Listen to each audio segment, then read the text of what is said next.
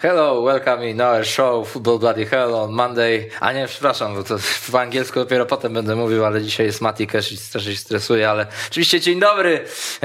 Przepraszam za żenujący wstęp, ale sami wiecie, że mogło być jeszcze gorzej. Ja nazywam się Wojciech Piela, to jest program Football Bloody Hell. No tutaj muszę powiedzieć po angielsku, bo tacy jesteśmy fikuśni, że nazwa naszego programu jest już od początku po angielsku. Rozmawiamy sobie o tym wszystkim, co najciekawsze w Premier League. Dzisiaj troszeczkę później ze względu na losowanie Ligi Mistrzów, której tak się opóźniło ostatnio ostatecznie, no ale miejmy nadzieję, że e, inaczej niż to ma miejsce w Polsce, do dwóch razy sztuka, a nie do trzech i e, nie będzie już żadnych e, powtórzeń. E, ze mną w studiu Janek Piekutowski, Weszło.com, witam serdecznie. Witam, cześć. I Jarek Koniński, Przegląd Sportowy. Dzień dobry. E, będzie oczywiście Mati Kasz z nami za kilkanaście minut. Co prawda Aston Villa jeszcze nie gra w Lidze Mistrzów, ale myślę, że też nie zabraknie tematu, żeby e, porozmawiać, ale zanim nasz polski reprezentant, to zobaczmy sobie grafikę właśnie z wynikami dzisiejszych losowań dla angielskich zespołów, bo od tego sobie Rozpoczniemy. Jeżeli chodzi o Ligę Mistrzów, Manchester City zagra ze Sportingiem Lisbona, Chelsea z Lille, e, Liverpool z Interem e, i Manchester United z Atletico. W Lidze Europy West Ham jeszcze rywala nie poznał jako zespół, który wygrał swoją grupę, ma już zapewnioną grę w jednej ósmej finału i tam czeka na przykład na Barcelonę może. E, natomiast w Lidze Konferencji tutaj Tottenham powinien być na Vitesse łamany, ale rzeczywiście jeszcze być może czeka go mecz z Ren, aczkolwiek tutaj szanse są niewielkie, to tak bardziej chyba proforma umieścili ten Tottenham razem z Vitesse w tej jednej kulce ewentualnie mecz z Rapidem, no i Leicester, które pamiętamy z rywalizacji z między innymi z Legią Warszawa, będzie toczyło bój na śmierć i życie z duńskim Randers. E, panowie, e, jak widzicie szanse Duńczyków w rywalizacji z Lisami? Chyba, że nie chcecie o tym mówić, to możecie na przykład o United, nie wiem, jak wolicie. Czy minusem Leicester jest to, że jej trener nie wie, co to jest Liga Konferencji Europy, więc e, A to, to może być jedyny... Brendan Rodgers, prawda? To kapitalny cytat, szczerze mówiąc. Ale nie, on tak powiedział, że na pewno są tam jakieś dobre zespoły, muszę się temu przyjrzeć. To też było takie... E, ciekawe, więc no, pewnie analiza Randers już rozpoczęta parę minut temu. To ja może jednak o tym United. A bardzo proszę. Albo jeszcze o Liverpoolu lepiej. Dopuszczałem taką możliwość. Tak, to dziękuję. E, do Ligi Duńskiej już totalnie nie śledzę, szczerze mówiąc. Już, czyli... Już. Był, był etap, e, tak naprawdę to nie. Natomiast jeżeli chodzi o sam, same mecze Ligi Mistrzów, to według mnie najciekawszą parą jednak jest Inter z Liverpoolem.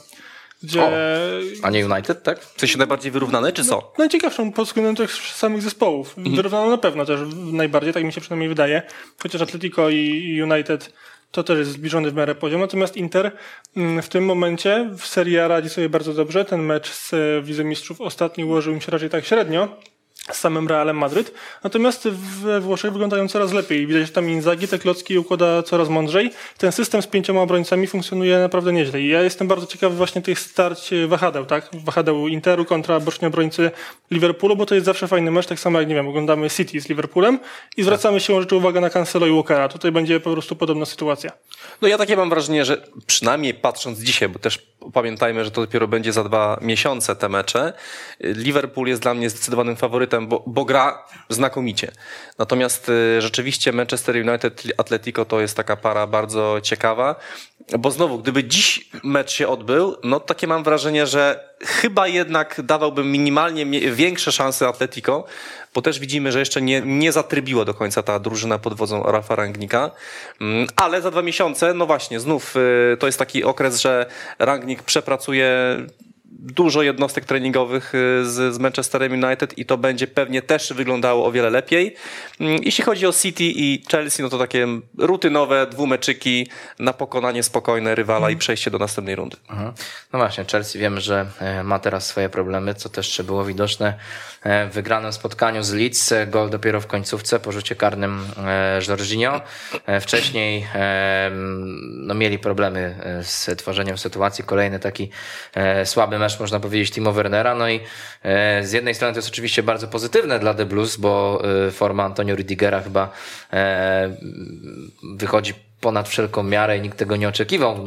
Co ciekawe, to jest pierwszy w ogóle zawodnik, który wywalczył dwa rzuty karne dla Chelsea w jednym meczu od Jurija Żyrkowa. No to dawno już nie ma. To nie, nie tak, oczywisty typ, powiem ci. Tak, tak. Chociaż no to był też zawodnik, który miał swoje momenty, zwłaszcza w reprezentacji. Ehm, oczywiście też dyskusja o przedłużeniu kontraktu Rüdigera, ale ehm, no tutaj widać, że coś się jednak mimo wszystko chyba w ekipie The Blues zacięło. Jakie macie odczucia? No, ta obrona wygląda rzeczywiście coraz gorzej z meczu na mecz. No, pięć ostatnich meczów we wszystkich rozgrywkach to jest 10 straconych y, goli. Y, mówiliśmy kiedyś i w ogóle media spekulowały jeszcze parę tygodni temu, czy Chelsea może rzucić się na ten rekord Jose Mourinho, jeśli chodzi o, o stracone gole w jednym sezonie, bo w Chelsea, przypomnijmy, chyba to był sezon 2004-5, 15 goli straconych. No i kiedy Chelsea miała 4 gole tylko i rzeczywiście co chwila miała czyste konto i grała fenomenalnie w obronie, no to można było takie pytania zadawać. Dzisiaj już wiemy, że to jest niemożliwe. 11 goli już e, straconych przez e, Chelsea, więc tego rekordu na pewno nie będzie. Na pewno musi to martwić e, Tuchela, bo, no bo żelaznymi obronami zdobywa się, zdobywa się trofea i, i widzimy, że dopóki ta obrona funkcjonowała dobrze, to byli liderem.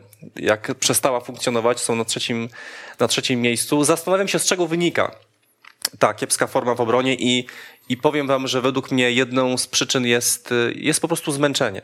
Takie mam wrażenie, że ci piłkarze raz, że pamiętajmy, większość z nich y, grała w Mistrzostwach Europy, przepracowała kiepsko okres przygotowawczy, bo musiała dłużej odpoczywać. Ci piłkarze u Tuchela naprawdę mają wymagające zadania, więc też mentalnie, psychicznie są, są zmęczeni. Ten przykład Rydigera y, jest, jest tutaj niesamowity, no bo facet, no właśnie, wywalcza dwa rzuty karne, co jest w ogóle dla środkowego obrońcy nie do pomyślenia. Jeden rzut karny wywalczyć to już jest wyczyn, ale dwa to pokazuje, jak wysoko gra linia obrony e, Chelsea, jak musi być bardzo skoncentrowana, by jednocześnie zapędzać się pod pole karne i jednocześnie też e, wracać i, i, i pilnować tego, co, co się dzieje pod własną bramką. Więc mam wrażenie, że to zmęczenie u nich ma prawo też być ogromne. No to jest właśnie dobra rzecz, na którą teraz zwróciłeś uwagę, jeżeli chodzi o to wysokie wyjście linii Chelsea, bo nawet ten Rudiger, który zagrał kosmiczne spotkanie, tak. bo to już nie tylko te dwa wywalczone rzuty karne i to nie jakieś nabicie ręki, tylko po prostu on był regularnie faulowany w tym, w tym obrębie 16 metrów, mm, to właśnie ten sam Rudiger raz zapędził się zbyt mocno i potem e, Leeds United miał akcję bramkową co właśnie pokazuje, że jednak to ustawienie defensywy Chelsea nie funkcjonuje tak dobrze, jak funkcjonowało wcześniej, to raz, a dwa, że Marco Zalonzo mimo wszystko pod względem defensywnym no nie dojeżdża na tej lewej stronie. Ten faul na Rafini, oczywiście nie ma mądrych fauli w polu karnym, no a tak. ten był wyjątkowo głupi. Wyjątkowo. Zresztą Brazylijczyka na Rudigerza też nie był jakoś ten atak szczególnie rozważny. Mm, także no, to są według mnie dwie podstawowe kwestie. Marco Zalonzo, który jednak siłą rzeczy gra, bo jeżeli tam pojawia się Saul czasami na wahadle, albo w ogóle Saul w pierwszym składzie Chelsea, to jest jeszcze gorzej. Mm, natomiast Natomiast inną kwestią jest właśnie to wysokie ustawienie obrony, bo też mi się wydaje, że Liverpool miał w takim dłuższym momencie taki okres właśnie, w którym bardzo łatwo ich było zaskoczyć długą piłką za tą wysoko ustawioną linię obrony. Tutaj jest podobnie, bo Chelsea stwarza bardzo dużo luk pomiędzy środkowymi obrońcami, co nawet w tym systemie z piątką jest no, ryzykowne, tak? Jeśli mówimy o obronie Chelsea, to też y, wspomnijmy taką ciekawostkę, bo mówiłeś o tym kontrakcie dla Rydigera, ale w sumie przez czterech obrońców wygasają im kontrakty w czerwcu i te sytuacje są nie rozstrzygnięte. Silva, Christensen, Rydiger. A Spilicueta? Silva ma już podpisane, czy właśnie podpisane znaczy, w cudzysłowie, ale kto, jest kto Silva. Thiago Silva. Tak? A to też jest mhm. ciekawe, no mówimy o zawodniku najstarszym zdecydowanie, tak. nie tylko tak. z tej czwórki, ale i w ogóle chyba ze wszystkich graczy z pola w Premier League. Mhm. Ja, ja nie wiem, czy to ma, y, ja nie wiem, czy to ma wpływ na formę piłkarza. Tak się zastanawiam, tak? Czy, czy, czy taka sytuacja jak Rydigera, który nie wie, gdzie będzie grał w przyszłym sezonie, może mieć wpływ na jego formę? Czy to jest jednak taki profesjonalista i takie sytuacje generalnie nie mają wpływu, bo wiemy, że robotę i tak znajdzie i to w bardzo fajnym klubie. Więc to tylko mówię jako ciekawostkę, nie mówię, że to jest główna tam też kwestia przyczyna. podwyżki i on tutaj... Yy no, powinien grać dobrze, no bo walczy o te większe pieniądze. On zarabia 100 tysięcy funtów tygodniowo, więc to też nie jest jakaś wygórowana pensja w skali Premier League. Mówiło się nawet o tym, że on ewentualnie po transferze na przykład do PSG, ale też wymieniany jest Bayern, Real Madrid, no te największe marki, mógłby dostać nawet 400 tysięcy funtów tygodniowo, aczkolwiek bardziej prawdopodobne no to chyba gdzieś tak 180-200 to jest taka to są suma. To jego teraz żądania, tak, żądania do, do Chelsea. Chelsea bardziej by tam gdzieś chciała 160, 150, no więc tam, no wiadomo, nie wydaje nam się, że to tak wiele pieniędzy, ale no jednak jest to dosyć sporo pieniędzy i, i, i tutaj trzeba by było te kwestie rozwiązać. No, mm, natomiast, żeby tak już zupełnie nie tylko ganić Chelsea, no to e, takim piłkarzem, e, po którym ja się spodziewałem więcej w tym właśnie trudnym okresie e, dla Chelsea jest Mason Mount i trzeba powiedzieć, że on spełnia te oczekiwania, no bo jednak trzeci mecz z rzędu z golem odrodził się e, młody, cały czas e, rozwojowy reprezentant Anglii, ale też już niezwykle doświadczony, no w tym meczu też był takim prawdziwym motorem napędowym. Zresztą też ten jedyny gol w ogóle e, Chelsea z gry no to padł nie po takim jakimś przemyślanym, kombinacyjnie rozegranym ataku, tylko po, po pressingu, tak? Dobrze Chelsea odebrała piłkę na połowie Leicester, rozegrała szybko akcję, no i tam Mount, y, no, tak skołowani byli gracze Leicester, że Mount kopnął piłkę i tam Ilian Meslier nawet się nie rzucił do tego, więc bardzo ładnie to wyszło i, i z jednej strony to jest oczywiście powód do radości, ale z drugiej mam wrażenie, że to jest kolejny mecz z cyklu właśnie, gdzie Chelsea y, ma problem ze stwarzaniem sobie sytuacji, kiedy rywal jest agresywny, bo trochę to Leeds przypominał momentami ten zespół z poprzedniego sezonu. Nieźle wyglądał Dallas właśnie, który się zajął Wernerem, dobrze Chociaż wyglądał. raz jak go Marco Alonso przestawił, to tam No myślałem, tak, się tak, nie no pozbiera. wiesz, no, tutaj nie może być tylko dobrze,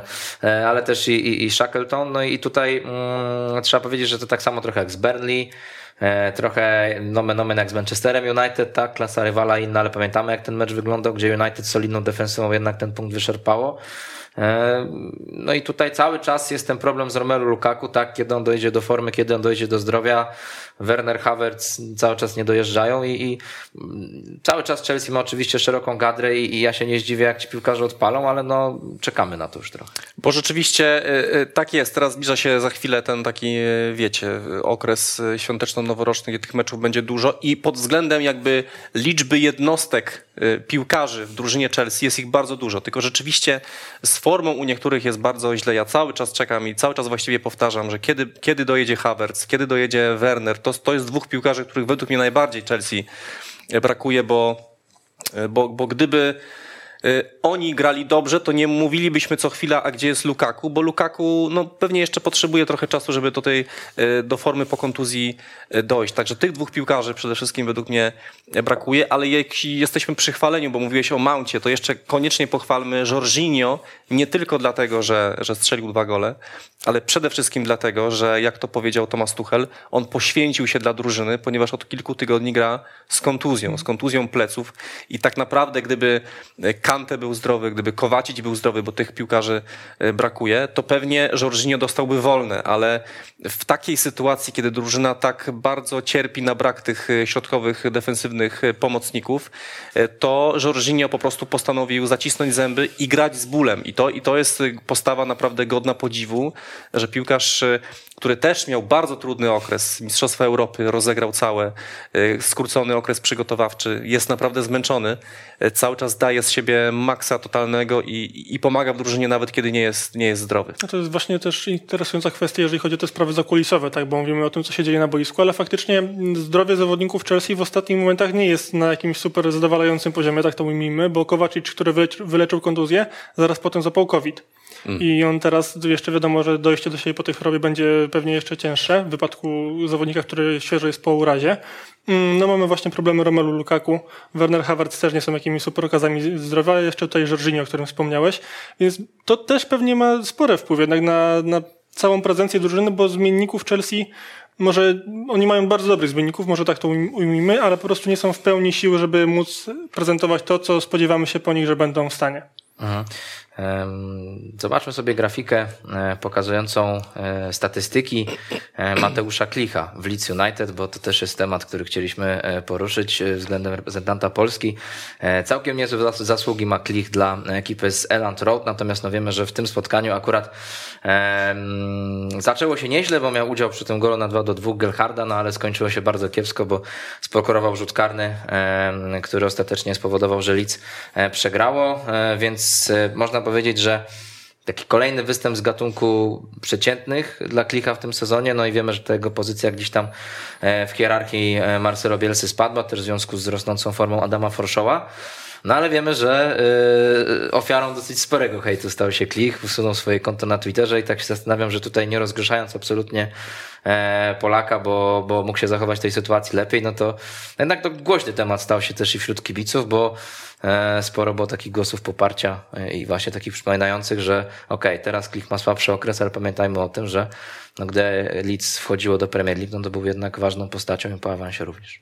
No właśnie, ta sytuacja pokazuje, że kibice mają krótką pamięć, bo jeszcze niedawno nosili go na rękach i wiemy, że tak jak powiedziałeś, był bardzo ważnym piłkarzem tej, tej drużyny i jednym z architektów tego awansu do, do Premier League. Dzisiaj ma trudniejszy okres i kibice zamiast go wspierać, e, no to tak niesympatycznie się wobec niego zachowują. Wcale nie jestem zdziwiony, że Klich e, skasował konto czy dezaktywował je, e, bo, bo naprawdę Czasem my na Twitterze możemy spotkać się z jakimiś negatywnymi opiniami na swój temat, ale to jest i tak mikroskala w porównaniu z tym, co mają piłkarze, prawda, którzy w ogóle mają, no czasem w, tam się jakiś jad wy, Zresztą wylewa. sam ostatnio Klik mówił na food trucku bodajże nawet właśnie kibice angielscy, no to jest jeszcze większy hejt niż polski, a czasem się wydaje, że w polskich mediach to my Właśnie. już jesteśmy tacy My preferujemy inne, niemili. inne rozwiązania, mam wrażenie, w ostatnim No, czasie. no, to, to już jest inny temat. To weszło Polsce 22, przepraszam.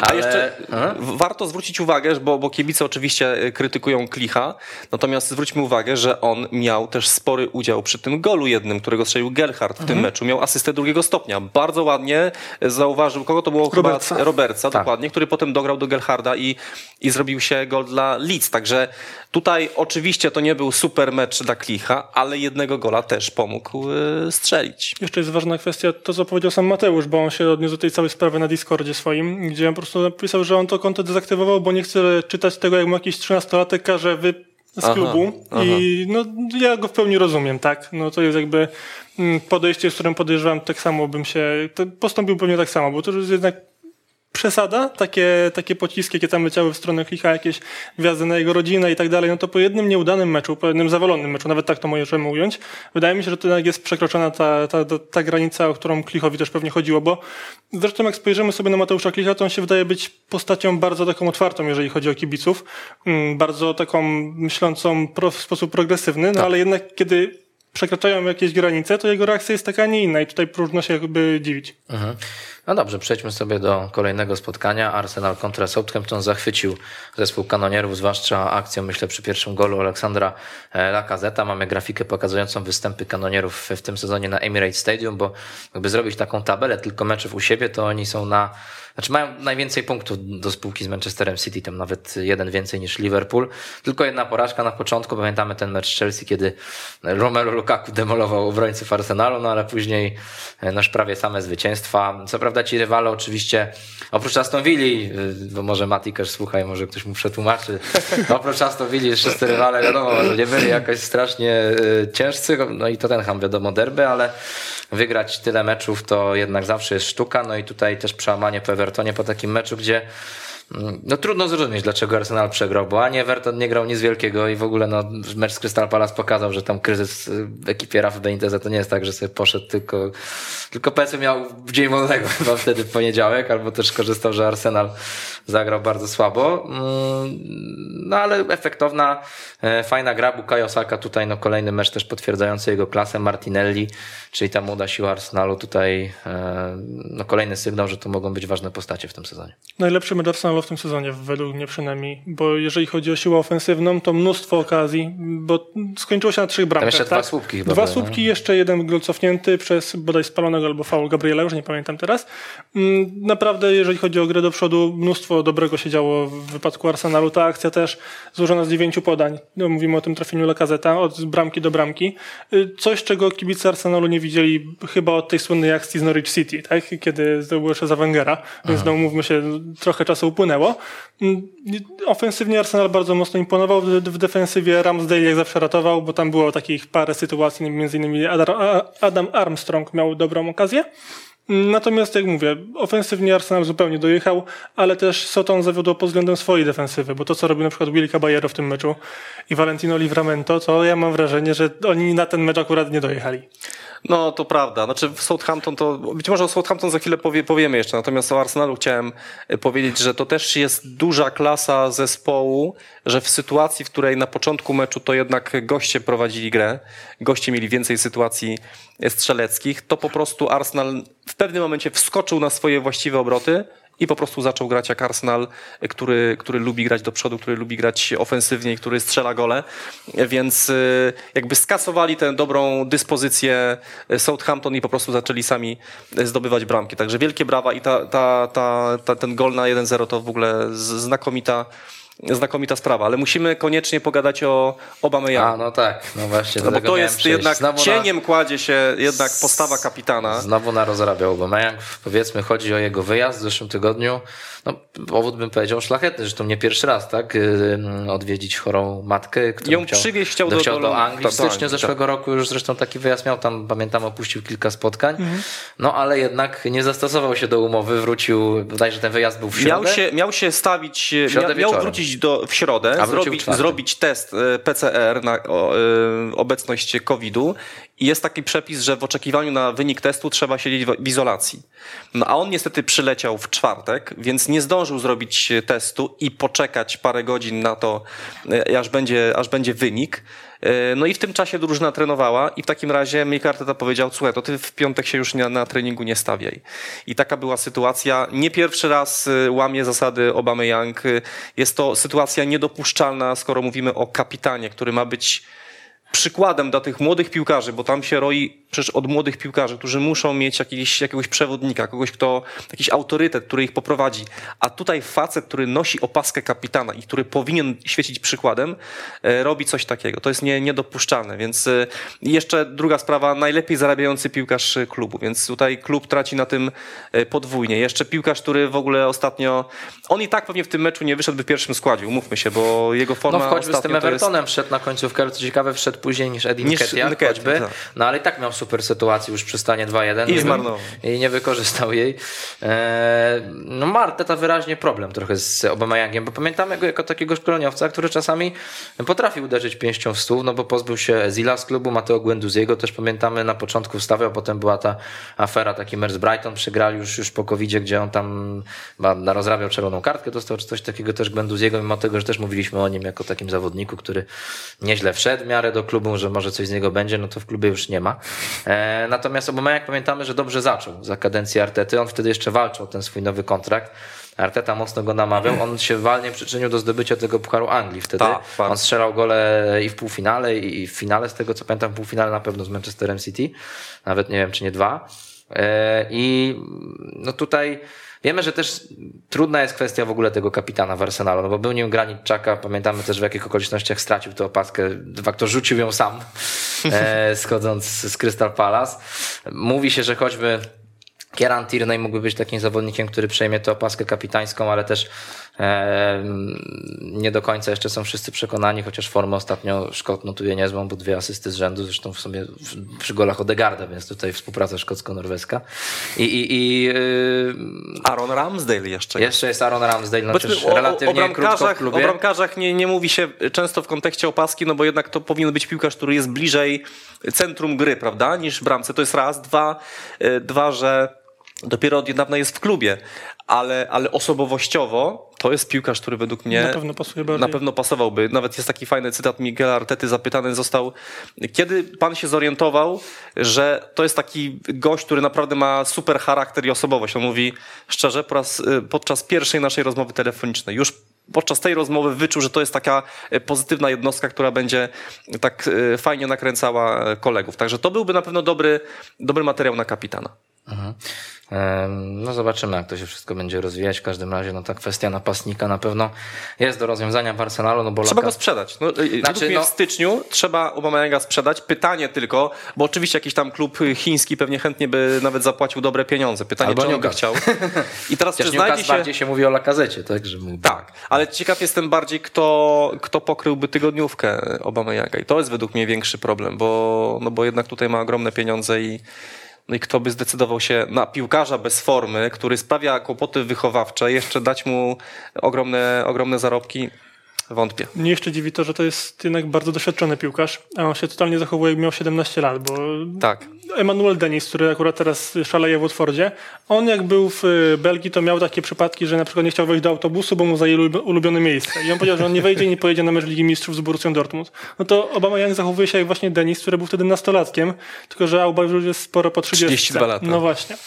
I pojawiła się w Anglii dyskusja na temat tego, czy w ogóle Au- Auba jest potrzebny Arsenalowi i głos był jednoznaczny, że no niekoniecznie, bo nie dojeżdża ani formą, ani właśnie o tym Jarek mówiłeś, jeżeli chodzi o takie cechy kapitana typowe, tak, jeżeli chodzi o motywowanie młodych zawodników, dawanie przykładu, to Gabończyk tego nie daje po prostu, więc no, rozwiązaniem faktycznie jest pozbycie się Auby, ale cały czas jest pytanie gdzie, gdzie, gdzie go sprzedać i za ile, bo No być właśnie. może będzie w grę wchodziło o sprzedanie go taniej, byle ktoś jakby miał fundusze na to, żeby pokryć tygodniówkę. To jest jakby inne rozwiązanie dla, dla kanonierów. A niesamowite, bo mówimy jednak o, o piłkarzu, o którym jak, jak Arteta przekonał go do podpisania nowego kontraktu, to wszyscy mówili, my też tutaj chwaliliśmy, że wow, jak w ogóle super robotę musiał wykonać Arteta, żeby takiego grajka przekonać do tego, żeby żeby został w klubie. No, on, no i pamiętamy, dzisiaj... przecież nawet miał taki sezon do spółki z Salahem i z Mane, że byli Oczywiście, że nie, tak, bo, więc... bo, to był rzeczywiście jego super okres. No, ale dzi tam... jak dzisiaj sobie y, przypomnimy tamtą sytuację, no to mówimy, no to sobie tylko Arteta sprowadził kłopot. No tak, czasem idą te rzeczy w takim kierunku niespodziewanym, natomiast przechodząc do spotkania Liverpoolu z Aston Villą, zanim się połączymy z Matim Kaszem, będziemy dużo Aston Villi, no to o Liverpool was zapytam, który wygrywa drugi raz z rzędu e, 1 do 0. To oznacza, że taki bardziej pragmatyczny Liverpool obserwujemy to, co znaliśmy też z tego sezonu mistrzowskiego, czy po prostu e, bramkarze mają dzień konia. No tutaj e, po tym meczu e, szczególnie chwalony choćby Joel Matip, tak jako taki zawodnik, którego forma była, wiemy, trochę znakiem zapytania przed startem tego sezonu. On miał swoje problemy zdrowotne, cały czas walczy o to miejsce w składzie razem z Ibrahimą Konatem, natomiast tutaj no, wyglądał dobrze, ale też e, trzeba powiedzieć, że Aston Villa tutaj pod wodzą Stevena Gerrarda dała się poznać jako taki zespół energetyczny, presujący, no to jednak no, trafili chyba na taki swój ideał, tak? Na kogoś jeszcze lepszego w tym i, i tak gnietli, gnietli Liverpoolczycy, no aż w końcu pojawił się ten rzut karny, swoją drogą mnóstwo rzutów karnych, chyba sześć było aż podyktowanych w sobotę i, zasłużone, zwycięstwo Liverpoolu. No, właśnie, zasłużone zwycięstwo Liverpoolu, bo to nie było tak, że oni jakoś ten mecz wygrali na farcie po tym jednym rzucie karnym, tylko prowadzili mecz przez 90 minut właściwie, chociaż no na końcu był taki moment, kiedy Aston Villa próbowała się odgryźć. Yy, Też jeszcze były momenty, w których Alisson wychodził jakoś dziwacznie z bramki. Nie wiem, czy to wina Murawy, czy po prostu braku koncentracji u Brazylijczyka, ale dwa razy zagroził mocno Liverpoolowi. Natomiast jeżeli chodzi o Aston Villa i w kontekście tego meczu z Liverpoolem, bardzo mocno postawili na defensywę, tylko że to nie do końca się udawało, bo jednak Liverpool miał sporo okazji. Yy, W szczególności z tej prawej strony Aston Villa było dużo ataków, bo Mane i Robertson regularnie wchodzili w pole karne właśnie, właśnie z tego sektora boiska, Yy, a Emiliano Martinez po prostu musiał Aston Villa ratować, więc jeżeli ktoś patrzy na ten mecz tylko pod pryzmatem wyniku, to nie powinien tak robić z tego względu, że Liverpool zagrał znacznie lepiej niż mogłoby to 1 do 0 wskazywać. Nie, no oczywiście to była pełna dominacja Liverpoolu, więcej sytuacji strzeleckich, większe posiadanie piłki. No tutaj po prostu to był taki dzień, kiedy trudno było się wstrzelić piłkarzom Liverpoolu, natomiast y, takie mecze też się czasem rozgrywa i tak jak Chelsea na przykład takiego meczu z Berlin nie potrafiła wygrać, tak Liverpool pokazał, że takie mecze potrafi przepchnąć jedną bramką. Jedna rzecz mnie tylko zastanawia, bo tak sobie spojrzałem na statystyki Mohameda Salaha. E, Facet jest nie, niezniszczalny, bo w, Liver, w, w, Premier League w tym sezonie nie opuścił jeszcze ani minuty. Nawet w sytuacjach, kiedy Liverpool, nie wiem, prowadzi 4-0, 5-0, on nie jest zmieniany przez Klopa, nie jest oszczędzany, tylko i tak gra do końca, do końca każdego meczu. W Lidze Mistrzów ostatnio mecz z Milanem, kiedy Liverpool jest już pewny awansu i 65 minut dostaje aż Salah. Czemu w ogóle nie, nie został jakby pominięty przy ustalaniu e, składu? Gdybym miał zadać jedno pytanie dzisiaj Klopowi, to bardzo chętnie się dowiedział, czy, o co chodzi. Czy Klop, czy, czy Salah to jest taki piłkarz, który strasznie nie lubi być zmieniany, chce ciągle grać, czy, czy to o to chodzi, czy o coś innego? Bo strasznie mnie to frapuje, bo, no bo za chwilę to będzie też piłkarz, który będzie totalnie zajechany jeszcze Pucharem Narodów Afryki. Ale to jest już sytuacja, która się powtarza któryś sezon z rzędu. No wiem, tak, właśnie tak, tak. Liverpool nawet rok temu były takie momenty, gdzie oni nie grali w cudzysłowie o nic, a Sa- Mane i Salah to były postacie, które musiały być po prostu. Tak. Nawet jeżeli to był jakiś mecz w Pucharze Ligi czy tam w Pucharze Anglii. To, to faktycznie jest zastanawiające, tym bardziej w kontekście tego Pucharu Narodów Afryki, który potrafi być dość niszczycielski dla klubów Premier League. Tak? A jeżeli Liverpoolowi, nie daj Boże, wypadłby Salah, no to problemy nasuwają się same. Mm. Mhm. No tak, Mohamed Salah też pamiętamy, że zdarzało mu się tam mieć różnego rodzaju y, mini konflikty z Sadio Mane, kiedy tam jeden drugiemu nie podawał piłki, później to wszystko gdzieś tam było e, gaszone w zarodku, ale jednak no wiemy, że to jest taki zawodnik e, szalenie ambitny i mm, e, i być może rzeczywiście to jest gdzieś tam powód tego, że, że tyle minut gra, aczkolwiek no i tak ten mecz w środku tygodnia wiemy, że Liverpool potraktował dosyć ulgowo, ostatecznie z Milanem wygrał, więc dla Morale wszystko się zgadza. Tak odnośnie jeszcze tego, co mówiłem wcześniej o Matipie i, Van Dijku, no to taką ciekawą statystykę znalazłem, że 100% pojedynku, pojedynków główkowych oni, oni wygrali, więc e, królowali. Oba, w sensie i ten, tak, i tak, ten, i tak? jeden, Tak, wow. jeden, jeden i drugi. e, Van Dijk, pięć takich pojedynków Mati przejść, więc naprawdę tutaj wygląda e, wszystko dobrze. Natomiast e, no co do Aston Villa, no to w tym meczu akurat może tego aż tak nie było widać, ale trzeba powiedzieć, że już w tych kilku spotkaniach widać taki progres kilku piłkarzy ekipy Stevena Gerrarda, choćby Ashley Young, y, z tego co czytałem, no to od pierwszego treningu stał się takim trochę żołnierzem e, Stevena Gerrarda i, i taki transfer, gdzie na początku niektórzy zastanawiali się, jaką będzie rolę odgrywał, już też wiekowy zawodnik przyszedł z wolnego transferu, a jednak daje radę. Do tego Marvelus Nakamba też e, Jacob Ramsey. Jacob Ramsey. John McGinn jeszcze wszedł na wyższy poziom mm. niż był wcześniej, już był na A bardzo John McGinn nawet tak? zaczęto o nim mówić w kontekście transferu do Manchester United. Wy myślicie, o. że przydałby się Czerwonym Diabłu? Do tego środka pola, no, gdzie no, nie masz. W tym momencie tak, pewnie tak. Natomiast to są. No musiałbym się zastanowić nad tym, jaką rolę on miałby tam, miałby tam pełnić. Natomiast y, znaczy nie wiem, czy to jest, czy to jest piłkarz, który, który jest już na poziomie na przykład klubu Ligi Mistrzów, bo to jest jednak też inne pytanie. No i Manchester potrzebuje nie tylko zawodników na, na Premier League, na własne podwórko, ale również na europejskie puchary. Więc czy on już skoczył na ten poziom? Trudno Ja myślę, powiedzieć. że gdybyśmy zapytali Matego Kasza o to, to by powiedział, że jak najbardziej tak, więc myślę, że to jest dobry moment, żebyśmy przeszli do naszej rozmowy. So, uh, hello Mati, uh, it's very nice to have you in our show. Uh, it's a great pleasure. Hello, uh, good afternoon. Hi guys, it's uh, really nice to be here. Hope yeah. you're all well. Yeah, greetings from Poland. Uh, Mati, uh, first question. First of all, what are your impressions after the game with uh, Liverpool? You know, we uh, you lost one 0 but at Anfield, uh, Aston Villa is not the only team which lost one 0 so maybe uh, not not very very sad. What are your impressions? What are your feelings? Yeah, um, it was a very tough game. I think everybody who goes there finds it really hard. Um, but I think we, we had a few chances to get back into the game in the second half. We had a, a lot of crosses and shots. Um, but yeah, we all know the quality of Liverpool, how good they are.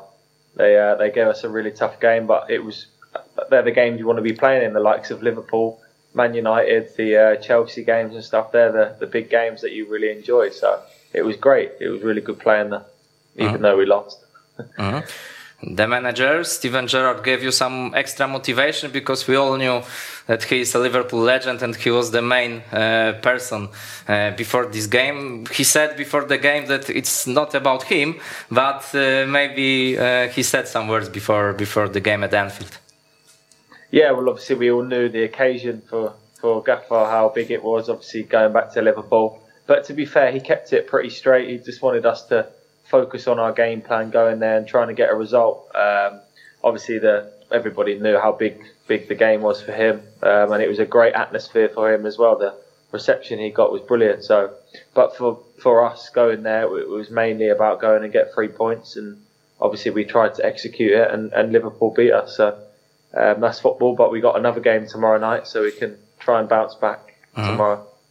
Yeah, you said that you will have another game tomorrow. So, because we heard some news about uh, COVID outbreak in, in Villa, uh, you didn't train uh, yesterday, uh, but uh, are you are ready as a team for, for tomorrow? Yeah.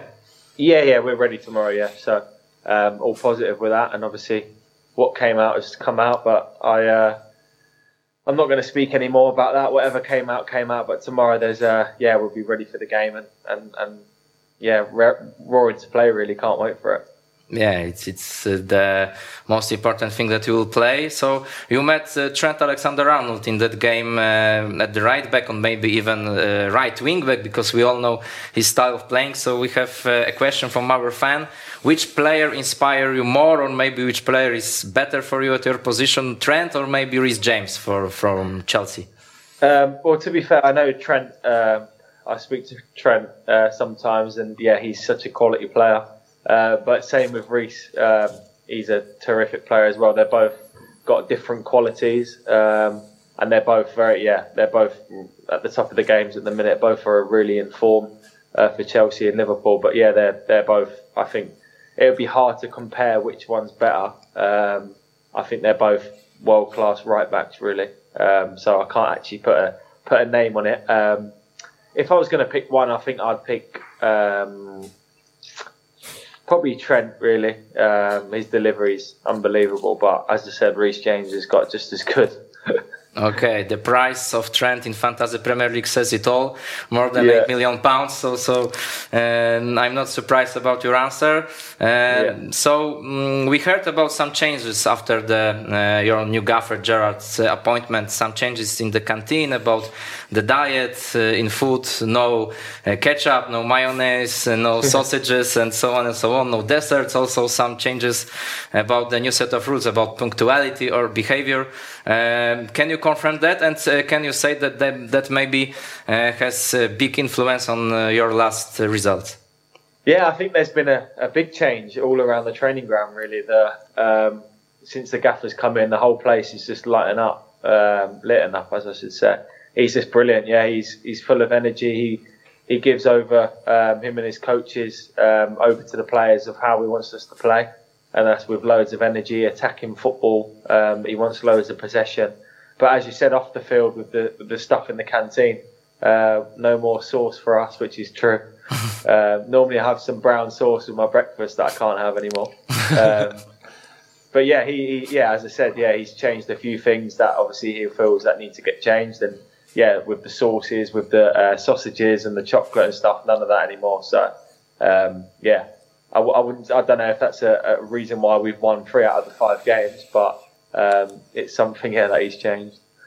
Jarek, Janek, are you have some questions? Uh, yes, hello. Uh, Matti, is there any difference between playing for Dean Smith and Steven Gerrard for a player on your position on the pitch? I mean, is is maybe Steven Gerrard expecting from you anything more, anything new than, than Dean Yeah. Smith? Yeah, loads of different new things, really. Um, so basically, when we're under Dean Smith, um, yeah, he wanted me to attack, but I think under um, under obviously the new gaffer Gerard, he wants me to basically play as a winger when we have the ball. So play really high, um, get as many crosses and shots in as I can. Um, I think in the in the game the other day, I must have had about five or six Wow. um, crosses, which is good because I'm getting in them positions in the final third is where I think I can be effective. So um, the more I work at it and the more crosses and shots I get off, the, the better my stats will be. So it's nice to be playing higher up rather than a bit lower. Um, because as a fullback, I think when you look at the likes of Reece James and Trent Arnold, they get so many crosses in, um, which gets them recognised because they score loads of goals from them. Um, so hopefully I can keep doing that, and uh, and yeah, it's, it's really good to be playing uh, attacking football as a wing back. Okay, Janek? thank you. Yeah, hi. Uh, I, I have a question about your trophies because I have a crush on them. Uh, did you practice them every training, or it just happens that you can so throw the ball so far away uh, and so effective sometimes? No, I've had it um, for years, to be fair. Um, and then obviously uh, last season, not last season, this season, um, Dean Smith wanted me to start using it, and we did. Um, but yeah, I think it's good because if we're chasing a game or we need to get the ball in the box, it's, it's a route one to get it in there. So um, no, I don't practice them; they just come naturally. Uh-huh.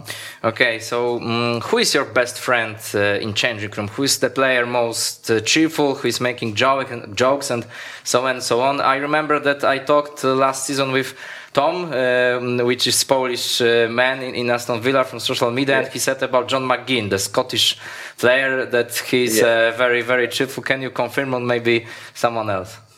Yeah, he, he's a very funny guy. Um, very funny. So we, we've got a close group really. So we have John McGinn, we have Matt Target, um, and Ollie Watkins, um, and Tyra Mings as well. There's a, we're, we're all really clo- we're all really close together. Um, but my best friend is Ollie Watkins. We, we he lives four doors down from me, so we travel into football together. Um, we get a nice coffee in the morning on the way in. Uh, but it's, it's a good it's a good group really. We're all very close. We're young, um, and we all yeah we're all, we're all striving to success. So hopefully uh, we can do that and and it'll make the friendship even better.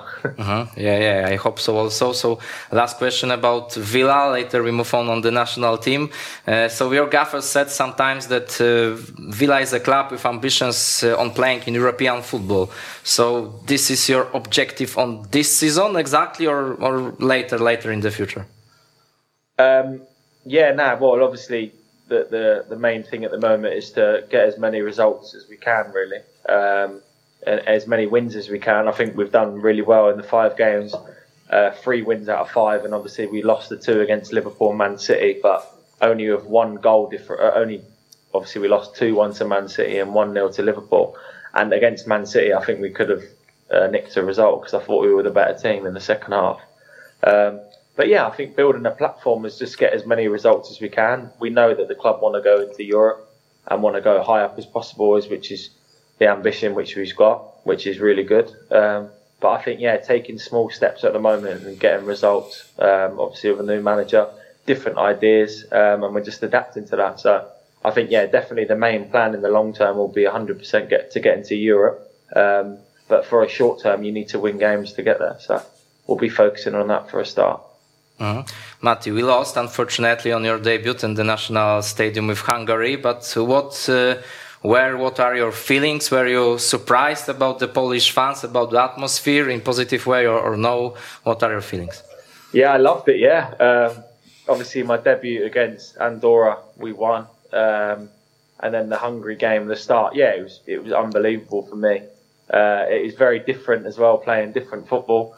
Um, so yeah, it take it would take a little bit of time to obviously get used to, but I loved every minute of it. Uh, the fans were great, the atmosphere was amazing. My family loved it as well; they came over.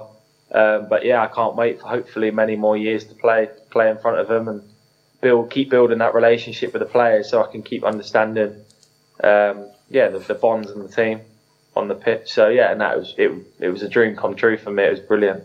Yeah. Now, now we will play with Russia at the playoffs in our World Cup uh, qualifying campaign. Do you Yeah. think that we must play with uh, more creativity, more short passes in the middle, especially than in the Hungary, if we want to win? Because uh, we all remember Russia as a, a strong team. Uh, Yeah. From the World Cup, so so do you think that we must improve our game uh, during, in comparison after this game with Hungary?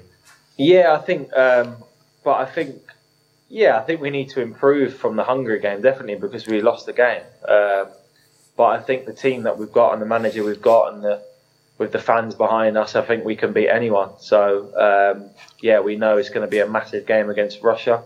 Um, but I think we're going to be ready for it. We've got, as I said, we've got fantastic players that can make a difference in any game, um, as you've seen before, many years before. So, yeah, I think when we meet up, yeah, we'll just get together, um, get the relationship back, and, and I think we'll be ready for the game. Yeah, as I said, we're we're, we're going to be really ready for it, and it's going to be a great occasion, and hopefully we can um, we can be very successful in the game.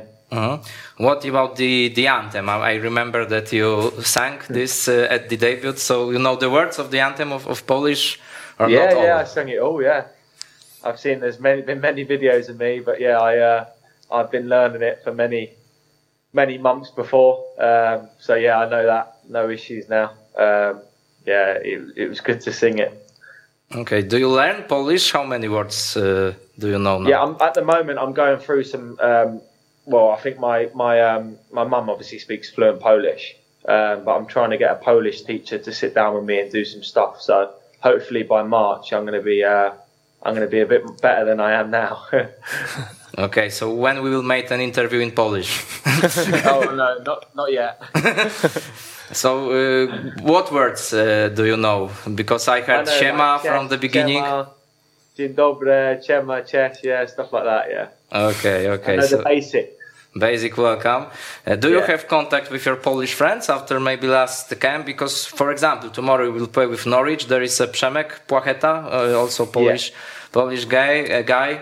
Um, what are your uh, I contacts with speak to, um, to be fair, on on Instagram and stuff, we all follow each other, so I always have a chat with a few of the boys, um, like reply to the stories and stuff, and we just have a little catch up. But I haven't seen anybody obviously yet because we've been so busy with all the games and stuff. So um, yeah, I always keep in contact with with a few of them, so it's nice. Yeah. Uh-huh. So, who was the player from the Polish team at this camp? There's like like most of the boys, yeah. yeah it's not individuals. There's quite a few of them, to be fair. Okay, So- all team, whole team. Uh, we have. yeah, yeah. Most of the I follow most of the team on Instagram, and we always reply to stories and stuff. So we've got a good relationship. Okay, so Matti, uh, good luck in the future uh, in the club, in the national team. Thank you so much for being here with us and um, have a great uh, days in future. Thank you very much for our. Thank you very much. Thank you. Bye bye. Bye. Bye. Bye. Pozdrawiamy Matiego Kasza, który wyróżnił jednak minimalnie Trenta Aleksandra Arnolda. Gdy zapytałem go o porównanie z Rhysem Jamesem, też mówił, że Oli Watkins jest takim jego najlepszym kolegą. W kadrze polskiej jeszcze nie chciał wskazać. Też nie mamy lepszą, bo powiedział, że cały zespół nasz jest taki e, przyjazny, ale też potwierdził te zmiany w stołówce. Mówił, że już nie może tam e, sosu sobie dolewać do naleśników, czy, czy czekolady jeść i tak dalej, i tak dalej, więc rzeczywiście Steven Gerrard, można powiedzieć, wziął się za nich ostro i, i są wyniki. Ja No i- muszę powiedzieć, że bardzo przyjemnie zawsze się słucha Matiego. Trzeba przyznać, że to jest taki e, bardzo pozytywny piłkarz e, i też bardzo fajnie, bo to jest jednak piłkarz Aston Villa, nie zapominajmy o tym, a był z nami dzisiaj na ten, na ten kwadrans, więc to też e, bardzo uważam cenne i, i pokazuje, że jest to otwarty facet i, i, i bardzo mi się to podoba. Tak, też fajne Jarek pytanie o te zmiany roli, no to mówił rzeczywiście, Też konkretnie że, powiedział, że, prawda? Tak, że gra wyżej Wyżej, zdecydowanie tak. i, i tutaj e, możemy się spodziewać wielu asyst, no i też jeżeli chodzi o te wrzuty z autu, no to e, trenuje od dłuższego czasu, ale dopiero od tego sezonu Dean Smith e, poprosił go, żeby zaczął to stosować, no bo zobaczył, że nie wiem, czy Tomasza Hajto oglądał w jakichś meczach z Polski, czy. Rorego Delapa może, no tutaj pewnie większa szansa, ale poprosił właśnie Matego, żeby to wykorzystywał. Co do reprezentacji Polski, no to powiedział takie oczywiście zdanie, które też wiele kibicom może się spodobać, czyli że nie ma obaw przed starciem z Rosją, że możemy pokonać każdego, aczkolwiek oczywiście konieczna jest poprawa względem meczu z Węgrami, też oczywiście zachwycony atmosferą. No i też e, to ważne, e, powiedział, potwierdził już tak na 100%, że są te e, problemy z COVID-em, ale jutro mecz z Norwich będzie, także e, będziemy mieli to polskie starcie. E, no ale właśnie, tak zostawiając temat Willi, przechodząc do Manchesteru City, który mm, wygrał w tej kolejce z Wolverhampton 1-0, mamy grafikę pokazującą liczbę najwięcej zwycięstw, jeżeli chodzi o rok kalendarzowy, dlatego że Manchester City 32 zwycięstwo już odniósł w tym roku i to jest rekord wyrównany Chelsea z 2005 roku, a wiemy, że jeszcze cztery mecze Manchester City będzie miał e, w tym roku do rozegrania, więc może ten rekord wyśrubować. Rekord oczywiście, jeżeli chodzi o Premier League, bo w 80 e, bodaj drugim roku e, Liverpool wtedy miał 33 zwycięstwa, no ale to jest tylko jedno więcej, więc tutaj też mogą drużynę Reds pokonać. Jakie wy macie wrażenia, bo e, przeciwny to był mecz, sporo takich nieoczywistych decyzji sędziowskich, mówiąc łagodnie. John Moss, tak się zastanawiam jeszcze, na kogo ma kwity czasem, że jeszcze sędziuje, bo i sylwetka nie ta, i chyba już wiek. Rzut karny dyskusyjny dla mnie nie było. Natomiast no ta czerwona kartka, y, powiem tak, tutaj i głupota trochę sędziego, ale i Jimeneza, tak? No bo najpierw żółtej kartki nie było, wydaje mi się rzeczywiście. No ale po co stajesz potem przy wybiciu, to też no Bruno Lasz mocno skrytykował swojego podobiecznego. No, no i też taka delikatna konfrontacyjka była między trenerami, bo Pep Guardiola mówił po tym spotkaniu, że no ciężko nam się grało z Wilkami, bo zamurowali, że defensywka i w ogóle drama. Tak, trudno grać przeciwko drużynie, która nie chce grać. Tak, a Bruno Lage powiedział, że e, szanuję go, ale nie będę odpowiadał na to, bo Ma swoją opinię. e, Ma swoją opinię, no zresztą trudno się dziwić, nagrali w dziesiątkę, zresztą Wolverhampton to jest znany z tego, że raczej dobrze organizuje się w defensywie, jeszcze nawet z czasów Nuno Espirito Santo. E, Gol Sterlinga numer 100 w Premier League, to warto podkreślić, po karnym, tak dla odmiany w sobotę nikt nie strzelał z karnych przecież. Jakie macie wrażenia? What are your impressions? Ja naprawdę skupiłem się w tym meczu na pracy sędziego, bo no nie mogłem tego spotkania w pełni normalnie oglądać, bo miałem wrażenie, że tam każda decy- decyzja jest taka na włosku, że to no, nie do końca by mogło tak wyglądać. To wyrzucenie Jimeneza faktycznie kontrowersyjne pod tym względem tej pierwszej żółtej kartki, tak? bo potem Jimenezowi zupełnie wyłączyło prąd i drugą żółtą już obejrzał w pełni zasłużenie. Natomiast ta pierwsza, spory pytajnik, brak karnego dla City po tej ręce Maxa Kilmana, gdzie on robi ewidentny ruch do piłki i zagrywają ręką. Potem ten karny na João Moutinho, który w pachę dostał. Dostał w pachę, I prawda. wszyscy, którzy byli w studiu Match of the Day powiedzieli, że no w życiu takiego karnego w Premier League nie widzieli, żeby ktoś zadecydował wtedy, że należy się mm, rzut karny. I faktycznie no... To jeszcze w dobie waru. prawda? Tak jest. I Jonathan Moss mam wrażenie, że w tym meczu zupełnie się pogubił w swoich decyzjach i też właśnie to, co powiedziałeś, że sylwetka nie ta, wiek nie ten. Ja rozmawiałem niedawno z Robertem Sibigą, który został wybrany najlepszym sędzią w, w Stanach Zjednoczonych w tym roku i on powiedział, że sędziowie potrzebują mieć czasami takiego anioła stróża, który im powie stary, jesteś już za stary i nie powinieneś po prostu sędziować, bo nie dajesz rady. I mam wrażenie, że Mossowi kogoś akurat takiego brakuje, bo to nie jest Był pierwszy, taki kiedyś jeden dziennikarz sportowy już świętej pamięci, który pytał jednego z selekcjonerów when retire, to jakbyśmy mieli Johna Mossa, to byśmy Tak jest, mogli też zapytać. łączenie za tydzień. No ale pierwsze, nie wiem czy będzie tak łatwo, a po drugie, no wiesz jednak, ja jestem młodszy, o wiele etykieta mi nie pozwala, no ale rzeczywiście anioł stróż dla takich sędziów powinien być zawsze trochę bardziej doświadczony, jakby na przykład zrobił, nie wiem, Howard Webb czy Mark Clattenberg, no to być może ten John Moss by się trochę bardziej posłuchał wtedy. Czy słowo, y, do, słowo dobre, dobre chciałem powiedzieć o Wolverhampton, które okej, przegrało, natomiast zaprezentowało się jak na warunki, jakie zastało, naprawdę nieźle, straciło tylko jednego gola. Pamiętajmy, że w poprzednim meczu przegrali w 94 minucie z Liverpoolem i też Bruno Lage był bardzo dumny, tak powiedział, że jest dumny ze swoich piłkarzy, bo przeciwko dwóm najlepszym e, zespołom na świecie, taki, takie określił, jego drużyna po prostu zaprezentowała taki hard ducha, taką, taką niezłomność, takie niepoddanie się do ostatniego gwizdka, więc za to za to brawa. No, rzeczywiście Guardiola no, miał prawo trochę narzekać na ten styl gry Wolverhampton, no ale no, czego się dziwić? No, jeśli jest się trenerem Manchesteru City, no to trudno, żeby drużyny, które do ciebie przyjeżdżają, to się otwierały wszystkie i tylko pozwalały sobie e, strzelać gole. Mieliśmy dwa y, jubileusze w Manchesterze City w ten, w ten weekend. Setny gol e, Rahima Sterlinga w Premier League i setne czyste konto w Manchesterze City Edersona. To już. Tak. No właśnie, to jest niesamowite i, i to, to znaczenie Edersona, słuchajcie, jest nie, nie, nieprawdopodobne, jeśli chodzi o Manchester City i jego, jego występy. To jak on broni, to jak gra nogami, to jak, no, jest, jest po prostu jedną z fundamentalnych e, postaci. No ale też jakby pomaga mu, pomagają mu super obrońcy i super gra obronna, bo wyobraźcie sobie, że on w tym sezonie, Ederson, tylko 21 interwencji miał, tylko 21 strzałów bronił. E, W ilu meczach? E, W 16. E, Więc e, właściwie Aaron Ramsdale ma tyle w ciągu jednego spotkania. tak. On po prostu raz w meczu, po prostu musi tam stać, żeby raz w meczu obronić strzał. Tak średnio, średnio wychodzi, więc y, to pokazuje też, jak fantastyczna jest ta obrona Manchesteru City. Już nie chwalimy y, obrony Chelsea, ale wracamy do chwalenia obrony Manchesteru City, bo jest naprawdę fenomenalna. Chyba też nigdy nie przestaliśmy, tak? Bo ta defensywa No w cały, sumie tak, cały oczywiście, czas na tak, tym tak, samym tak. poziomie gra. Tak, tak, no jeżeli do czegoś się przyczepialiśmy w City momentami, to ten atak, tak, że brakuje klasycznej dziewiątki, że czasami powiedzmy... Gdzie jest Grealish? Gdzie jest, No no, to cały czas. ostatnim właśnie, Grealish jeden gol, jakbym, tak samo jest z Kane'em, nie? że Kane i Grealish po tylu kolejkach mają dwa gole w sumie, to jednak jest e, no, zastanawiające.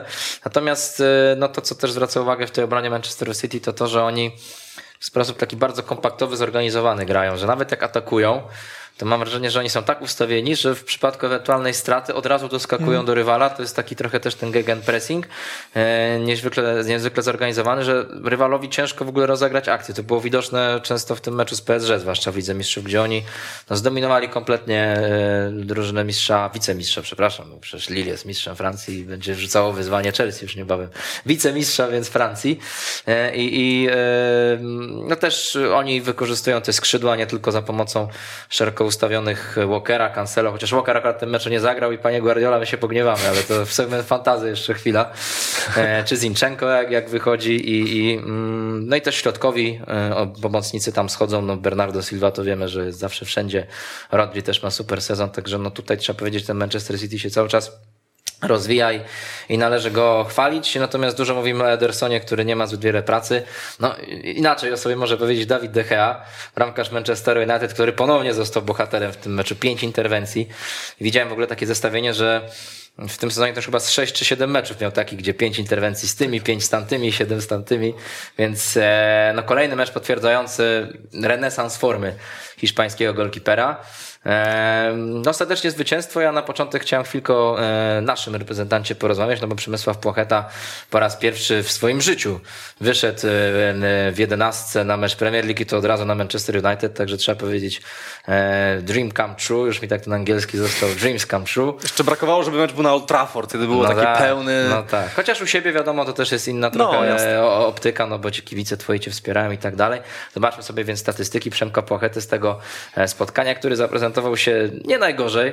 E, Też wiemy, że dużo y, różnych nieobecności w ekipie Norwich, no bo nie grali Colis, Rashica, Norman, Zimmerman, Obo, Omo Babidele. Gibson. To, e, możesz podwrócić? E, zobaczmy, 69 środkowy minut gry, obrońca. 37 kontaktów. E, Gibraltar, mogę powiedzieć, to łatwiej. E, raz nawinął Maguire'a jak przedszkolaka, tylko szkoda, że no wyszło, że ma trochę jedną nogę, no bo tam aż się prosiło, żeby prawą nogą uderzyć i może byśmy mieli gola.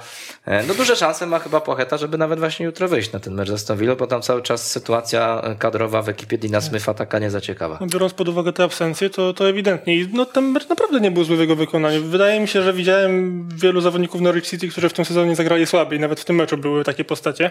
Natomiast Pocheta to samo nawinięcie Maguire'a dobra, w tym sezonie zdarzało się to wielu zawodnikom, ale nadal jednak jest Nie, no to nawinięcie wy- wyglądało to imponująco, Maguire'a, dokładnie. super, tak, tak. To wykończenie troszeczkę kulało, to, to, to fakt, natomiast y, te kontuzje i liczba też y, przypadków zachorowań w drużynie Norwich jest na tyle wysoka, no że podejrzewam, że on właściwie wyjdzie w tym środku tygodnia teraz na mecz.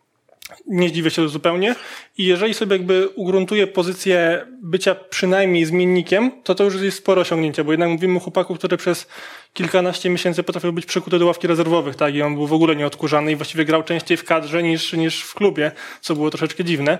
No teraz ta sytuacja wygląda lepiej i oby się utrzymała w dłuższej perspektywie. No zobaczymy, właśnie zobaczymy jakie plany ma wobec niego y, Dean Smith, no bo z drugiej strony, jeśli wrócą wszyscy ci piłkarze i zacznie się zimowe okno transferowe, to może jednak to jest taki moment, w którym teraz się Płacheta, Płacheta pokazuje ewentualnie Trochę ci kojarzy z. Grosickim? Chyba nie aż tak, co? Y, Chyba nie, czy, czy w jakim sensie? No, czy... że wiesz, pamiętasz, Grosicki też zimą w zeszłym sezonie w West Bramie zaczął grać, bo go chcieli A, sprzedać. no nie, no to, to, nie jest ten, to, nie jest ta, to nie jest ten przypadek. Tam po prostu y, rzeczywiście go wpuścili na to, żeby się pokazał y, nowemu pracodawcy. Natomiast tutaj no, sytuacja też wymusiła kontuzję.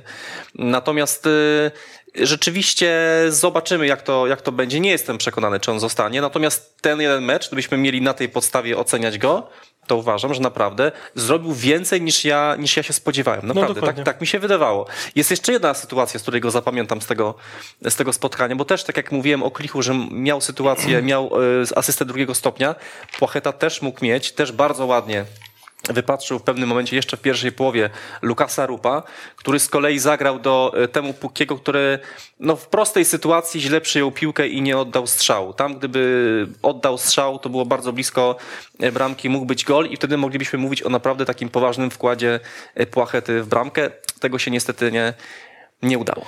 No też Jakub Sorensen wydaje mi się, że był takim zawodnikiem obok być może Płochety, takim symbolem po pierwsze tych problemów kadrowych, ale też i tego, że no mimo, że niewiele grasz, no to możesz walczyć, no bo on wszedł w 20 bodaj drugiej minucie za Granta Handleya, też tak jak dla Płochety drugi jego występ w sezonie, ten pierwszy tylko kilka minut.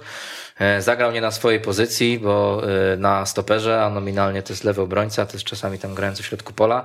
No i sporo pressingów notował, czasem nawet nieźle rywalizował z Ronaldo. No ale koniec końców Portugalczyk strzelił gola z rzutu karnego. Zrównał się co ciekawe z niejakim Ole Gunnarem Solskierem e, pod O. względem liczby goli 91. No i cóż to byłby za program Football Bloody Hell, gdybyśmy nie porozmawiali o Manchesterze United. Także panowie, jakie macie wnioski? Bo Ralf Rangnick statystycznie no, notuje świetny start, bo chyba od 1903 roku nie było menedżera Manchesteru United, który w dwóch pierwszych ligowych meczach nie stracił. No to prawda, dwa zwycięstwa po 1-0 jest y, pod tym względem progres, na, natomiast ogólnie jak się patrzy na grę Manchesteru, no to się nie patrzy na to zbyt y, przyjemnie. I ten mecz też to pokazał, no bo jednak jeśli grasz przeciwko ostatniej drużynie w tabeli, która strzeliła zdecydowanie najmniej goli, bo tylko 8 w tym sezonie, i jeśli jednym z bohaterów czy bohaterem zostaje y, twój bramkarz, coś, coś tu jednak nie gra. Nie widziałem w tym meczu jakiegoś wielkiego pressingu, z którego miał Manchester słynąć. Nie widziałem jakichś fajnych, składnych akcji, które widać było, że to jest jakąś, są jakieś schematy wypracowane przez nowego e, trenera. Także na to potrzeba jeszcze e, czasu. Natomiast to, co jest najważniejsze, to jest to, że od kiedy Ole Gunnar Solskjaer przestał być trenerem Manchesteru, Manchester nie przegrał ani jednego meczu. I to jest na tę chwilę najważniejsze. Wszystkie te schematy jeszcze być może e, przyjdą im dłużej będzie pracował Niemiec. Dwa takie plusy z tego meczu to jest na pewno to, że jednak, mimo że ten pressing nadal nie jest tak efektywny, jak pewnie będzie, to jednak Manchester United w tym sezonie miał trzy spotkania, w których zanotował ponad 20 odbiorów i dwa są za kadencji Rafa Rangnicka. I mecz z Norwich City był właśnie jednym z takich spotkań. A drugi plus to według mnie postawa Freda, bo o, narzekaliśmy na niego bardzo mocno, natomiast on od kiedy przed Rangnick naprawdę gra dobrze. W tym meczu miał 7 odbiorów, co było w ogóle jedną trzecią wyniku całej drużyny, co już mówi sporo o tym, jak Brazylijczyk harował. Jeżeli on trzyma formę, w co też bardzo mocno powątpiewaliśmy, no to są jednak szanse na to, że on z tego United nie wyleci tak szybko, jak wielu kibiców się spodziewało. I też jeszcze miał bardzo dobre podanie, już teraz nie pamiętam do którego z zawodników, ale takie otwierające, napędzające akcje, co pokazuje, że on nie jest jednowymiarową szóstką. O tym też już parę razy mówiłem, że lepiej faktycznie Fred wygląda troszeczkę bliżej bramki rywala, niż typowo skoncentrowany na defensywie, więc no jeżeli on pod y, względem jakby jakości swojej gry nie, nie, to jako nie, nie spadnie szczególnie mocno im dalej w las, no to ja mam wrażenie, że Brazylijczyk może jednak w tym składzie United zostać na, na dłuższą metę. Z kolei wydaje mi się, że e, Marcus Rashford musi się obawiać o miejsce w składzie. Tak. Uważam, że to był kolejny jego taki sobie mecz, jeśli nie słaby. On poza tym golem z Leicester, pamiętacie, kiedy od razu po 2-4 powrocie strzelił, to nie poznaje go trochę. No właśnie, więc i- jeśli, bo pamiętamy, że jednak y, Mason Greenwood wnosi taki zawsze pierwiastek przebojowości, jak wchodzi. Jeśli będzie dalej tak się prezentował, a Rashford też będzie tak słabo grał, to wydaje mi się, że straci miejsce w składzie na rzecz właśnie Greenwooda. I to, co jeszcze się wydarzyło w ostatnich dniach y, na Old Trafford, bo jeszcze sobie pogadamy o Old Trafford, no, o Koniecznie, Manchesterze. No. Gdzie dopiero 4 minuty. gadamy. No to tak, Antony Martial chce odejść i bardzo dobrze i niech odchodzi i, i niech Manchester na nim zarobi, bo to jest niestety piłkarz, który jest y, no, ostatnio po prostu nieprzydatny, więc lepiej go jeszcze spieniężyć. Bardzo szkoda, bo, bo to jest piłkarz, który jest ciągle jeszcze młody i ma super potencjał, y, więc nie wiem czemu ta kariera jego tak się potoczyła. I druga sprawa, e, ciekawa sytuacja, cieka, ciekawa wypowiedź Ręgnika o Pogbie, że on nie będzie go namawiał na to, żeby przedłużył kontrakt, co trochę mnie dziwi, no bo to nie jest absolutnie w interesie klubu, żeby nie namawiać piłkarza, tylko właśnie trzeba go namówić, żeby potem go e, sprzedać za duże pieniądze, więc tutaj Rangnick nie wiem czemu tak, no ale to dla mnie już jakby jest chyba ostateczny dowód na to, że tego kontraktu nie będzie i Pogba po prostu odejdzie za darmo. Tym bardziej, że Christian Falk podawał, że już właściwie Rangnick ma wypatrzonego następcę dla Pola Pogby. I to ma być Aidara z y, Lipska, bo jakby Rangnick stwierdził, że to jest piłkarz, który na tyle profilem mu pasuje do jego wizji Manchesteru United, że dla Pola Pogby on nie musi znajdować jakby szczególnie miejsca, uznania i w ogóle namawiać go właśnie do przedłużenia kontraktu, tylko woli ściągnąć chłopaka, którego zna, bo sam go do tego Lipska sprowadzał w pewnym momencie. A też ciekawostka taka, Rangnick wprowadził nową zasadę y, w klubie, czyli piłkarze, którzy są kontuzjowani, mają się leczyć w Carrington, w ośrodku treningowym, czy tam w ogóle w jakiejś klinice, która jest powiązana z Manchesterem. Nie ma już wylatywania sobie do Dubaju, żeby się leczyć, bo to był przypadek Pogby, który właśnie siedzi sobie w Dubaju, no bo tam jest cieplej, wiadomo, a też lekarze dobrzy też mają pewnie te wszystkie sprzęty potrzebne do tego, żeby się rehabilitować, ale Rangnick powiedział, że od tej chwili nie będzie takiej możliwości, piłkarz ma być na miejscu, bo Rangnick po prostu chce mieć większą kontrolę nad tym, jak ten piłkarz pracuje. No całe szczęście, że Marko Weszowicz nie jest piłkarzem Manchester United. Pamiętamy, że kiedy on zerwał więzadła, to leczył się trochę na swój sposób w Legii. Wrócił później niż to miało miejsce, ale wracamy na ziemię. E, No i na koniec wypada ze dwa słowa powiedzieć o tych pozostałych spotkaniach.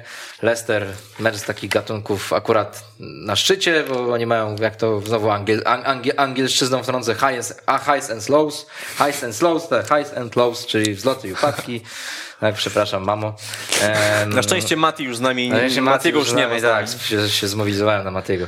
E, James Madison, kolejny świetny występ. Burnley West Ham, no to 0-0, to tutaj no kolejny po prostu mecz, gdzie wychodzi to, że West Ham ma jednak te braki kadrowe w ataku. E, co do Brentford, Brentford Watford jest ciekawa historia, bo Claudio Ranieri obiecał swoim piłkarzom, że jak zanotują czyste konto, to ich zabierze na kolację, no i cały czas nie musi wydawać tych pieniędzy. 26 meczów z rzędu, co ciekawe, Watford ze straconym co najmniej jednym golem w Premier League. Ostatni mecz, kiedy oni nie stracili gola, to jest to zwycięstwo 3-0, kiedy oni wygrali z Liverpoolem, kiedy sprawili, że Liverpool nie był niepokonany. A. To takie głośne przed COVID-em, wtedy tam Ismaila Sar chyba strzelił dwa gole, w ogóle szok kompletny podopieczny Nigela Pearsona, rozbili, wydawałoby się, potężny, nierozbijalny Liverpool, no ale mecz, na którym najbardziej się chyba skupimy z tych pozostałych, no to Conor Gallagher i Crystal Palace, czy Crystal Palace i Conor Gallagher, mamy grafikę pokazującą jego statystyki z meczu z Evertonem, no bo zdecydowanie wybraliśmy tutaj zawodnika e, wypożyczonego z Chelsea jako kozaka kolejki. No pewnie zaraz to pokażemy. W każdym razie, o, mamy. Pięknie, piękny, piękny gol. e, Zwłaszcza ten e, drugi w końcówce, tam Seamus Coleman się trochę podpalił, wybił piłkę przed siebie, no i skończyło się to źle. E, Everton, tak jak mówiliśmy już wcześniej w przypadku omawiania Arsenalu, kryzys jak był, tak jest, ale Crystal Palace tutaj też przełamuje taką serię trzech meczów przegranych z rzędu. To ważne dla ekipy Patryka. Crystal Palace przełamał jeszcze jedną serię, bo oni od 27 lat nie potrafili z Evertonem u siebie wygrać. A tutaj, jest. tu, tu, tu, No, tutaj się udało sporawo. w końcu, sporawo faktycznie. No Gallagher, ja jestem pod ogromnym wrażeniem tego piłkarza, bo mimo tego, że słyszeliśmy oczywiście informacje z obo- obozów Chelsea, że to jest naprawdę dobry zawodnik, to nie spodziewałem się, że jest aż tak dobra. To jest ewidentny lider y, tego nowego Crystal Palace Patryka Vieiry. I też, jeżeli wyobrazimy sobie jego w układance Tomasa Tuchela, czy ktokolwiek będzie prowadził Chelsea w przyszłości, to ja mam wrażenie, że on już teraz tam pasuje i on po tym sezonie jednak Sel- Selhurst Park się, się zawinie, bo gra w mojej opinii zbyt dobrze na to, żeby Chelsea była w stanie to zignorować. Znaczy wiecie, on, już, ciekawe, on już ciekawe. reprezentacji Anglii wiemy, że też zadebiutował i nawet do tej Chelsea by pasował pod kątem statystycznym, bo jeżeli weźmiemy pod uwagę klasyfikację kanadyjską zawodników U23, to 10 w tej klasyfikacji e, zagrań e, ma Mount, a 9 Gallagher, więc taki Mount Gallagher tutaj kto wie, jakby to wyglądało. Ja też się zgadzam z tym, że jeżeli on dalej utrzyma te dyspozycje, to biorąc pod uwagę, że Loftus-Cheek nawet w pewnym momencie tego sezonu się przydał, No tak. Barclay miał swój moment, to absolutnie wierzę w to, że Gallagher też może mieć swój moment albo nawet ze trzy. Okej, poczekajcie, no ale z drugiej strony y, Gallagher to nie, to, nie, to nie będzie piłkarz, który będzie się zadowalał byciem drugim Loftusem Cheekiem, który wejdzie jak będzie potrzebny, tylko to jest piłkarz, który zapewne ma jakieś poważniejsze aspiracje. Coś mi się wydaje, że prędzej Chelsea sprzeda Gallaghera za jakieś bardzo duże pieniądze i jakby tym bardziej potwierdzi to, że e, umie wychowywać piłkarzy i na, tych akademii, na tej akademii po prostu zarabia, niż się przebije. Tak mi się wydaje, że ale, ale poczekajmy, bo oczywiście jest dopiero 16 kolejka. On potem, jeśli on utrzyma tę formę, to zacznę w to wierzyć. Na razie jeszcze jestem sceptyczny, bo, bo tam też w środku pola jednak w Chelsea mm, jest ta konkurencja e, bardzo duża. Co ciekawe, e, mówiłeś o tym debiucie reprezentacji Anglii. On w reprezentacji Anglii ma więcej rozegranych minut niż w Chelsea. Bo w Chelsea jeszcze nie zagrał. No Cały tak. czas jest wypożyczany. To jest czwarte jego wypożyczenie. Dwa pierwsze były w Championship w Charltonie i w Swansea. W tamtym sezonie był do West Bromu wypożyczony. Już było widać, że rzeczywiście jest to piłkarz, który ma, ma smykałkę do gry, ale teraz to jest prawdziwy rozkwit y, formy i, i trzeba przyznać, że Crystal Palace zrobiło super interes y, pozyskując go. Sześć goli i trzy asysty, to jest jego bilans w tym sezonie. Jest to najlepszy wynik, jeśli chodzi o klasyfikację kanadyjską ze wszystkich piłkarzy do lat 21. No tak, bo Mount jest troszeczkę starszy. Ty mówiłeś o tym, e, że to jest 16 kolejka dopiero, więc spokojnie, a Wojtka Pieli nie ma już e, w pucharze e, fantazji odpadłem w tej Oj. kolejce. Tak, niestety, zobaczmy i miejmy to z głowy. I jeszcze po dzikiej karcie. Także, ale musiałem zrobić, bo już tam wszyscy byli kontuzjowani u mnie. Także pokażmy mój skład i potem będą eksperci, bo zdradzę tak przedpremierowo, że Jarkowi, Jankowi poszło bardzo dobrze. U mnie niestety no, y, y, Obrońcy Manchesteru City, jak dobrze, że ich tam nie ma. No, bo To jest- jest ciekawe, bo dwa, dwa tygodnie z rzędu miałeś po dwóch aż No obrońców Walkera City. sobie zostawiłem i akurat No musiał na ławce usiąść, także to, to jest to. Ale przed ci no ten- z bardzo ciekawym wynikiem. Słucham? Mankio bardzo ciekawy wynik. Mankio z ławki wskoczył za No. Walkera. E, natomiast no Mark Way, tak, no ten Everton nic nie grał, chociaż tam mieli jeszcze sytuację, Gordon tam pamiętam, no coś tam próbowali, no ale generalnie taki kiepski występ Evertonu, no ale oczywiście ten Rondon musiał wcisnąć i, i dlatego nie ma, nie ma, to nie jest skandal w ogóle, dobra, idziemy dalej, proszę bardzo, nie wiem, Janek, Jarek, kto, kto tam jest następny w kolejce, zobaczmy. Jarek Koliński, do Jarek muszę ci Niezły pogratulować. skład, Powiem co? ci, że Niezłe. reprezentacja Anglii pod twoją wodzą wygrałaby finał Euro. Tak, ona już jest gotowa. Ta jednostka jest gotowa na to, żeby do Kataru lecieć. E, Trzeba przyznać. No spójrzcie, no, y, trzeba przyznać, że się sporo zgadza. Madison jest w formie, Gallagher jest w formie, Mount kolejny gol, Alexander Arnold, który został już ostatnio takim moim kapitanem już etatowym, znowu czyste konto, Ramsdale, kapitalny mecz kolejny i czyste konto i, i bonus i punkty za, za interwencję, także tutaj naprawdę wszystko fajnie wygląda. Ten atak oczywiście kiepsko wygląda, bo, bo i Wilson i Watkins nic nie Ale zrobili. Watkins jest fajny, już dzisiaj go, lubię, od dzisiaj go lubiłem, bo jest kumplem Matiego Bo jeździ z nim na mecz, tak? I, i pi, piją, piją kawkę, to najważniejsze. Tak jest. No, także jestem, jestem zadowolony, naprawdę, jestem Dobrze, zadowolony. to zobaczmy skład Janka, który również wykręcił, nie, Janka najpierw, ale tutaj możemy przed premierą, zobaczcie, nasz najlepszy y, zawodnik z ligi ma mniej punktów niż wy, bo Janek Piekutowski, proszę bardzo. 3, 2, 1, tada! Tadam. Tak. Y, Tylko to jest wynik lekko zafałszowany, bo ja mam 78, bo minus 4 te transfery. Aj, żeś No, ale powiadował. Y, W każdym razie, co tu mogę więcej rzec, poza tym, że Rhys James, od kiedy go kupiłem, to zrobił jeden punkt.